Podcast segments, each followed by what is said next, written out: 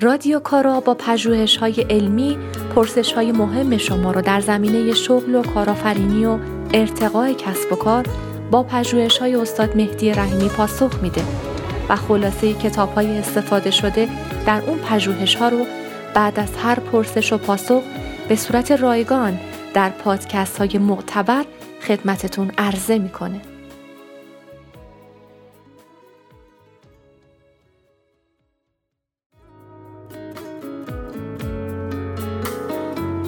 چگونه محصولات و خدماتی خلق کنیم که مشتری خواهان آن باشد؟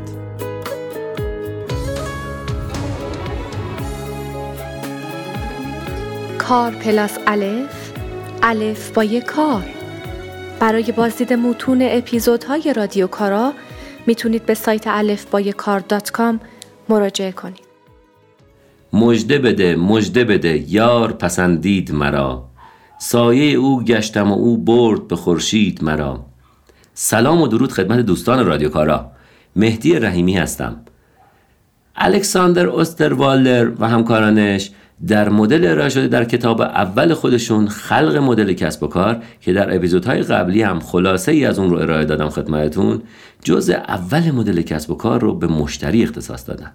اما به اینم اکتفا نکردند و در کتاب بعدیشون به نام طراحی ارزش پیشنهادی با توجه به اهمیت مشتری آمدن دو جزء مشتری و ارزش پیشنهادی رو بیشتر باز کردن.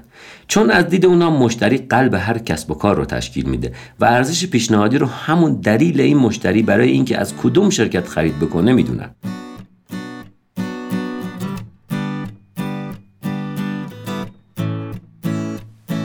اسپانسر این اپیزود رادیو کارا شرکت میوه خشک یه بهشته یه بهشت با کیفیت عالی و صادراتی میوه های لذیذ ایران رو خشک می‌کنه و به صورت خشکبار قارت شده و پودر میوه به بازار ارائه میده. میوه ممنوعه من یه بهشت. حتما یه سری به سایت یه بهشت بزنید.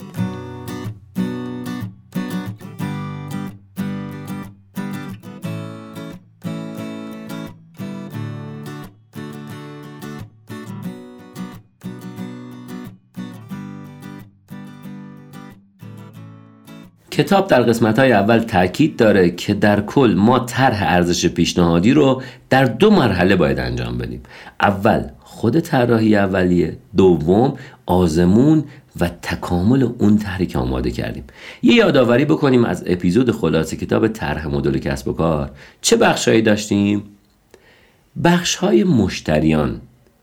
جز اولین بخشا بود. دوم یه بسته ای از محصولات یا خدمات رو براشون آماده می کردیم سوم چی بود؟ کانال های ارتباطی با مشتریان رو پیش بینی می کردیم تا بتونیم با توضیح مناسب محصول و خدمات اینا رو به مشتریا برسونیم.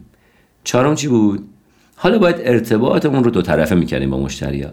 پنجم جریان های درآمدی که ایجاد می شدن و پرداخت شروع می شدن رو مدیریت می کردیم ششم یه سری از خدمات رو برون سپاری می کردیم اما فعالیت های کلیدی خودمون رو خودمون ارائه می‌دادیم.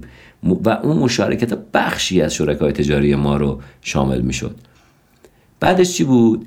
انتهای کاری ساختار هزینه درآمد رو طراحی و بررسی می کردیم و آخرین مرحله چی بود؟ سود رو محاسبه می کردیم و دنبال عواملی بودیم برای افزایش سود. یه سری متغیر پیدا می کردیم که اگه این متغیرها رو ما بیشتر می کردیم سودش بیشتر می شد اینجا باید دقت کنیم چند تا خطر وجود داره. یکی این که ممکنه در بودجه بندی درست عمل نکرده باشیم و عملا در مسیر واقعی و حرکتمون پولمون تمام بشه و نتونیم خدمات مناسب رو ادامه بدیم و کار رو تموم کنیم. دومین مشکل اصلی که ممکنه پیش بیاد اینه که در تصمیم گیری ها چابک نباشیم و کلا ارزش پیشنهادی ما رو رقبا هم ارائه بدن که از ما هم قدیمی ترن و قوی تر این کارو می‌کنن. این دوتا رو می‌خوایم حلش کنیم. من یه مثال عملی بزنم از ارزش پیشنهادی که بهتر جا بیفته. مثلا ارائه یک گوشی همراه هوشمند داریم. می‌خوایم اینو به بازار بفروشیم. کتاب میگه چهار نوع منفعت باید مشتری ببره. اینا رو دقت کنید. چهار دست منفعت وجود داره. یک دست منفعت ضروری. یعنی چی؟ یعنی اینکه حداقل کاری که یه گوشی همراه می‌کنه و براش ضروریه اینه که چی؟ بتونه تماس بگیره.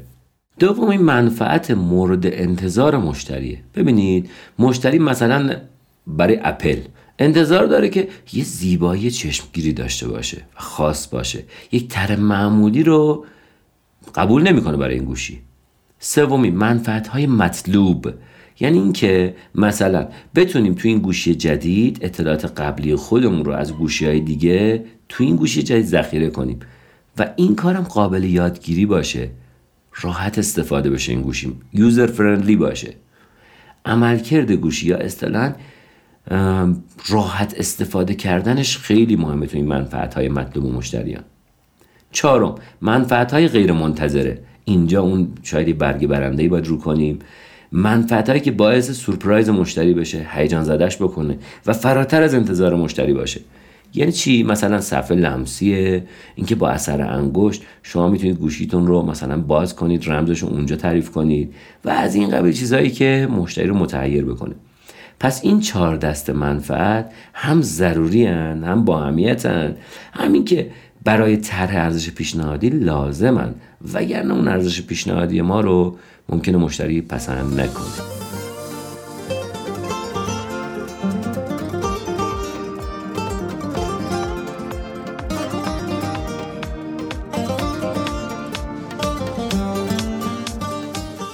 کتاب میگه یه سری از مشتریا از اون منافعی که گفتیم با توجه به وضعیت مالی و درآمدی و فرهنگی و اجتماعیشون انتظارات مختلفی دارن.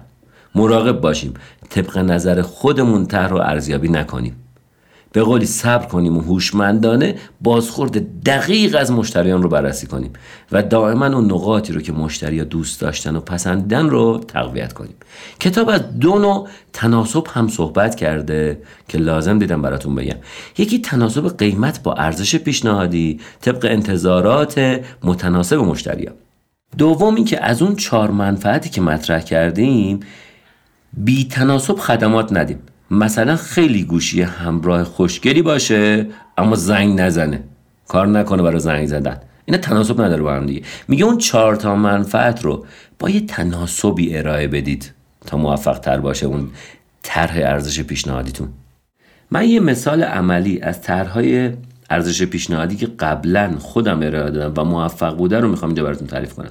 ببینید تصمیم گرفته بودیم با آقای مهندس زیایی و آقای نعمتی و دوستان و همکارانمون یه سری گلدان حرفه‌ای به بازار وارد کنیم که بتونه همون شرایط بست بستر طبیعی خاک رو برای گلها ایجاد کنه. در این حال اینکه زیبا باشن و معماران خوب فروش برن و مشتری بتونه پولشون رو پرداخت کنه. اول اومدیم حداقل 6 گلدان رو طراحی کردیم. بعد اونو تو سایزهای مختلف با نماهای مختلف و اشکال مختلف به بازار ارائه دادیم. اما فهمیدیم اون گلدان هایی که با نمای آهنی رنگ شده سفید و یا مثلا با نمای آلومینیومی کامپوزیتی یا گلدان هایی که با نمای فایبر گلاس بودن رو مردم نمی‌خرن. و اصلا انگار حقم داشتن چون هر کدوم از این سه موردی گفتم ایرادایی رو داشتن. اما یه سری گلدون رو سریع خریدن. نمای چوب پلاستیک داشتن نمای ترمووود داشتن یا حتی اونایی که نمای آهنی با رنگ سیاه پودری کورویی رو داشتن رو خوب میخریدن. نتیجه چی شد؟ اومدیم فقط این ستا رو شروع کردیم به ادامه تولید و تولید کردیم و اون طرحمون رو محدودتر کردیم رو سهمی ستا محصول. و تولید انبوه کردیم قیمتامون اومد پایین تر و امروز یکی از برندهای بزرگ کشور و قطعا اولین برند در حوزه گلدان های سایز بزرگ هستیم. شرکت چکات بام. شرکت چکات بام موفق شد چون به حرف واقعی مشتری گوش داد. نیومد بگه نه من 6 تا گلدون دادم بیرون باید من بخرم. اینجا اون جایی که کتاب خیلی روش دست می‌ذاره. میگه از مشتریا با گوش شنوا یاد بگیرید. پس لب مطلب اینه که همونطور که طراحی اولی رو مدل سازی می‌کنیم با دقت حرفای مشتری رو بشنویم و طبق نظر اونا طرحمون اصلاح کنیم تا ارزش پیشنهادی اصلی رو کشف کنیم. کتاب تو اواسطش ده ویژگی یک ارزش پیشنهادی عالی رو ارائه میده. فوق العاده است. یک میگه ارزش پیشنهادی عالی حتما در داخل یه مدل کسب و کار عالی ارائه شده. یعنی مدل ارائهش خیلی مهمه. دو ارزش پیشنهادی عالی در واقع ارزش پیشنهادی هستش که تمرکز کرده روی کم کردن دردسرهای مشتریا و منفعت هایی که مشتریا براشون مهمتره رو بولد می‌کنه و براشون ارزش قائله. سوم ارزش پیشنهادی عالی اونایی هستن که به فکر بودن ببینن رقبا به چه منفعتهایی از مشتریا کمتر توجه کردن. اینا اون ارزش ها رو بیشتر ارائه دادن و بیشتر اونا متمرکز شدن. نسبت به اون رقبا. چهارم میگه ارزش پیشنهادی عالی اونیه که چند تا مورد خاص رو پیشنهاد می‌کنه. اما بی نهایت روی اونها دقیق میشه و همه نیازهای مشتری رو در اون موارد مرتفع می‌کنه. مثل بزنم. نباید کلی خدمات ارائه بدیم از شیر تا از شیر مرتاجون آدم میزاد.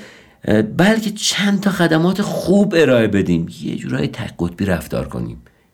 پنج میگه طرحهایی خوب هستن که به ارزش های اجتماعی و احساسی مشتریان هم توجه کرده باشن. ششم میگه ارزش پیشنهادی عالی. اونیه که از طرف مشتریان عالی سنجش بشه. نه از طرف طراحان اون ارزش. ما نه. تعصب نداشته باشیم رو طرحمون. ببینیم مشتری واقعا میگن عالیه؟ این شرکت داره خدمات خوبی رو ارائه میده یا نه؟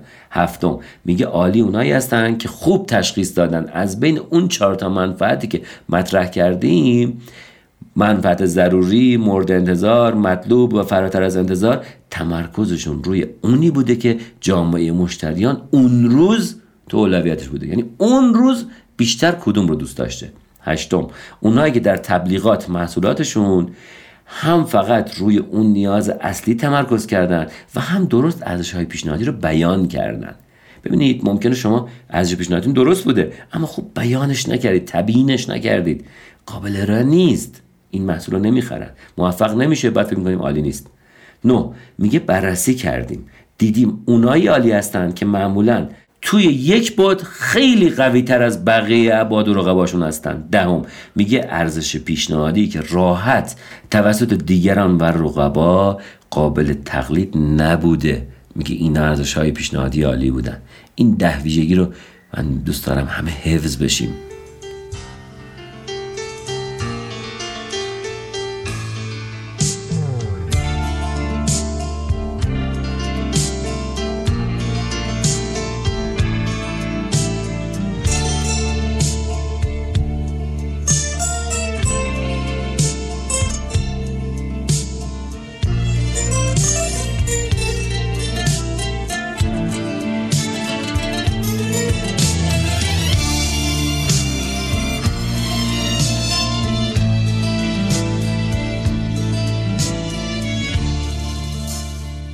من یه توضیح بدم وسط این اپیزود.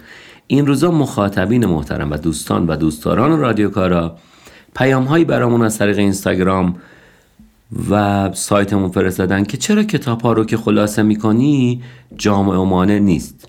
اینجا باید بگم تو این 13 سالی که بیشتر از 300 کتاب توی عالم کارآفرینی رو خوندم یادداشت‌های زیادی حسب نیاز برداشتم که طی این سلسله سخنرانی هایی که آماده می‌کنم براتون ممکنه برای جلوگیری از تکرار مطالب بخشایی از این کتاب ها رو چکیده تر و کوتاهتر بگم. اما اصل خلاصه کردن رو رایت می‌کنم. نکته دوم اینکه ما دنبال ارائه مطالب طولانی نیستیم و می‌خوایم طی حداقل دو سال آینده هفته چهار تا اپیزود با دوستام آماده کنیم که واقعا سطح درآمد و رضایت شغلی شما رو بالا ببره و دنبال یه هدف کاملا مشخص هستیم. اون هدف چیه؟ ساده.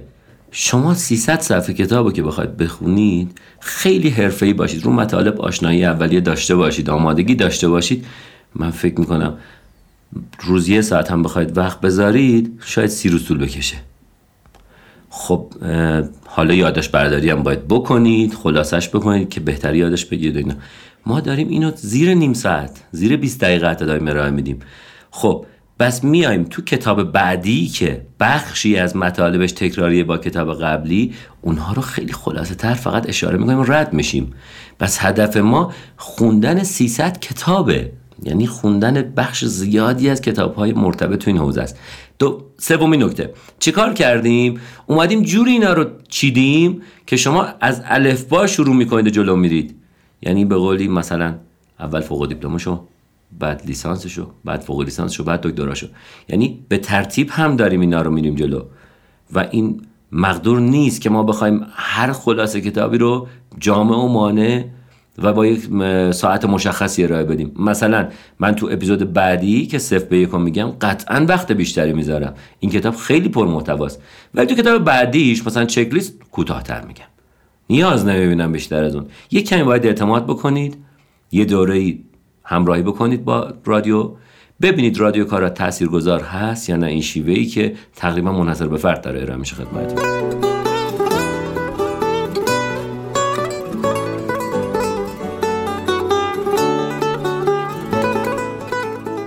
بریم سراغ ادامه کتاب. چند تا نکته مهم درباره نمونه سازی رو ارائه بدم خدمتتون.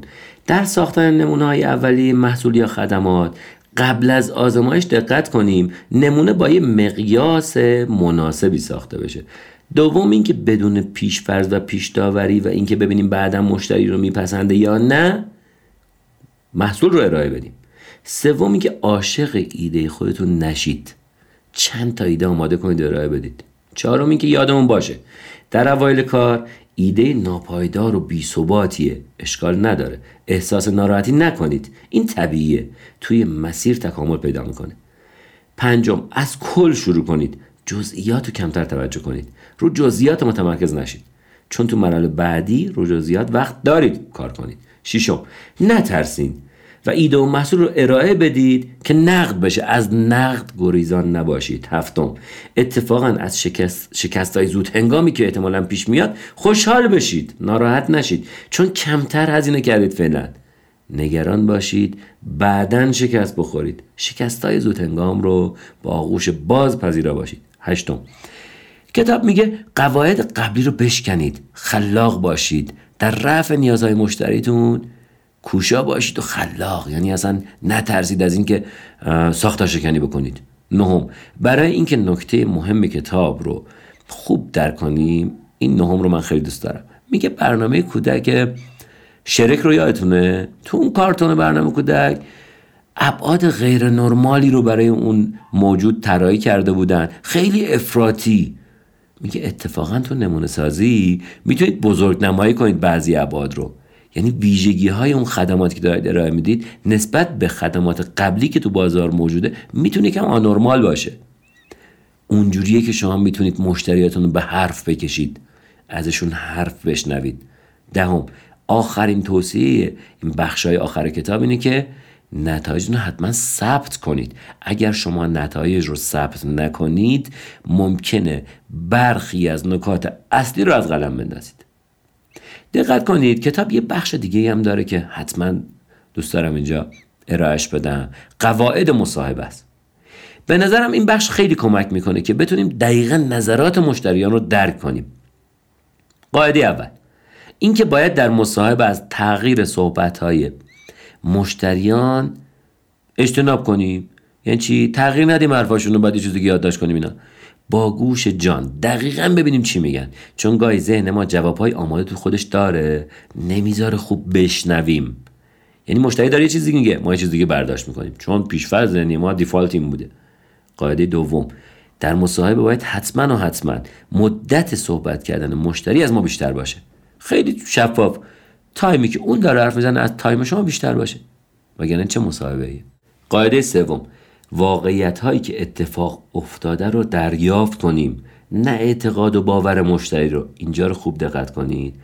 مثلا نپرسیم آیا به نظر شما مثلا بهتر نیست در همچین شرایطی این کفش رو بخرید؟ بپرسیم دقیقا آخرین بار کدوم کفش رو تو خریدی؟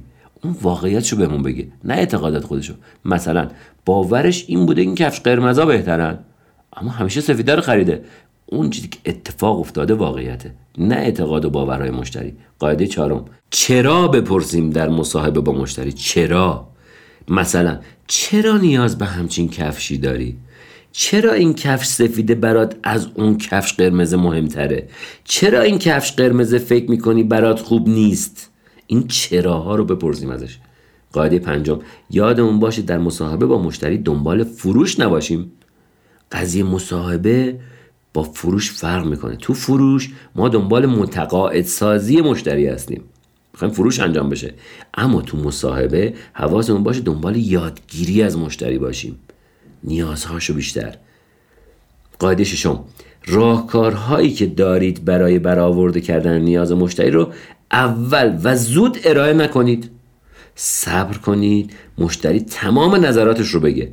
چون اینطوری بیشتر اطلاعات می‌تونید جذب کنید. قاعده هفتم حواسمون باشه در مصاحبه با مشتری زمان تماس بعدی رو تعیین کنیم تا بتونیم مستمر با اون در تماس باشیم. قاعده هشتم همیشه و همیشه در آخر مصاحبه با مشتری پذیرای یک پیشنهاد اون باشیم. یعنی یکی از پیشنهاداشو بپذیریم واقعا. برای چی؟ برای اینکه اون بدون ارزش این مصاحبه برای ما بالاست. هنر تابع مرز و فرهنگ نیست. هنر خلق و اعجاز هر سنگ نیست. هنرمند مرزش سرای دل است. دل صد شکن رام هر چند نیست.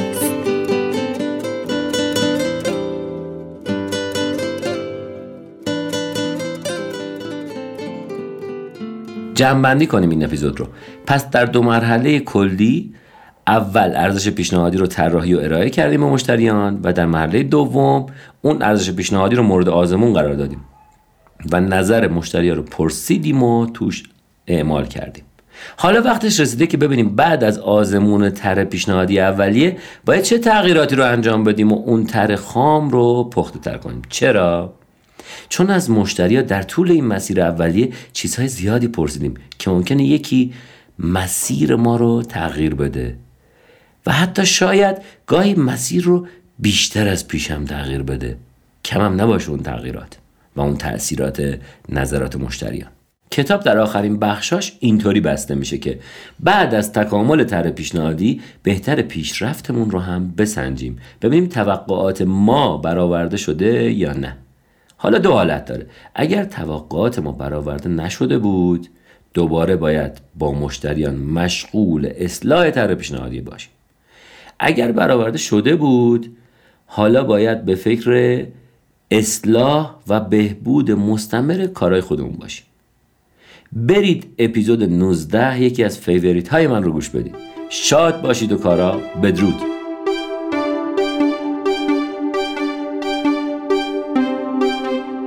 اگه فکر می‌کنید این پادکست به درد عزیزان شاغل یا جویای شغل یا کسانی که می‌خوان شغل و شرکتشون رو ارتقا بدن می‌خوره لطفا این پادکست رو نشر بدید. این اپیزود با همکاری محمد بابل هوایجی قاسم آینی امید مولانایی فرزاد سلواتی محمد رضا زارعی داریوش شیخی و من ماعده سلحشور آمده شده. امیدوارم براتون کارا باشه.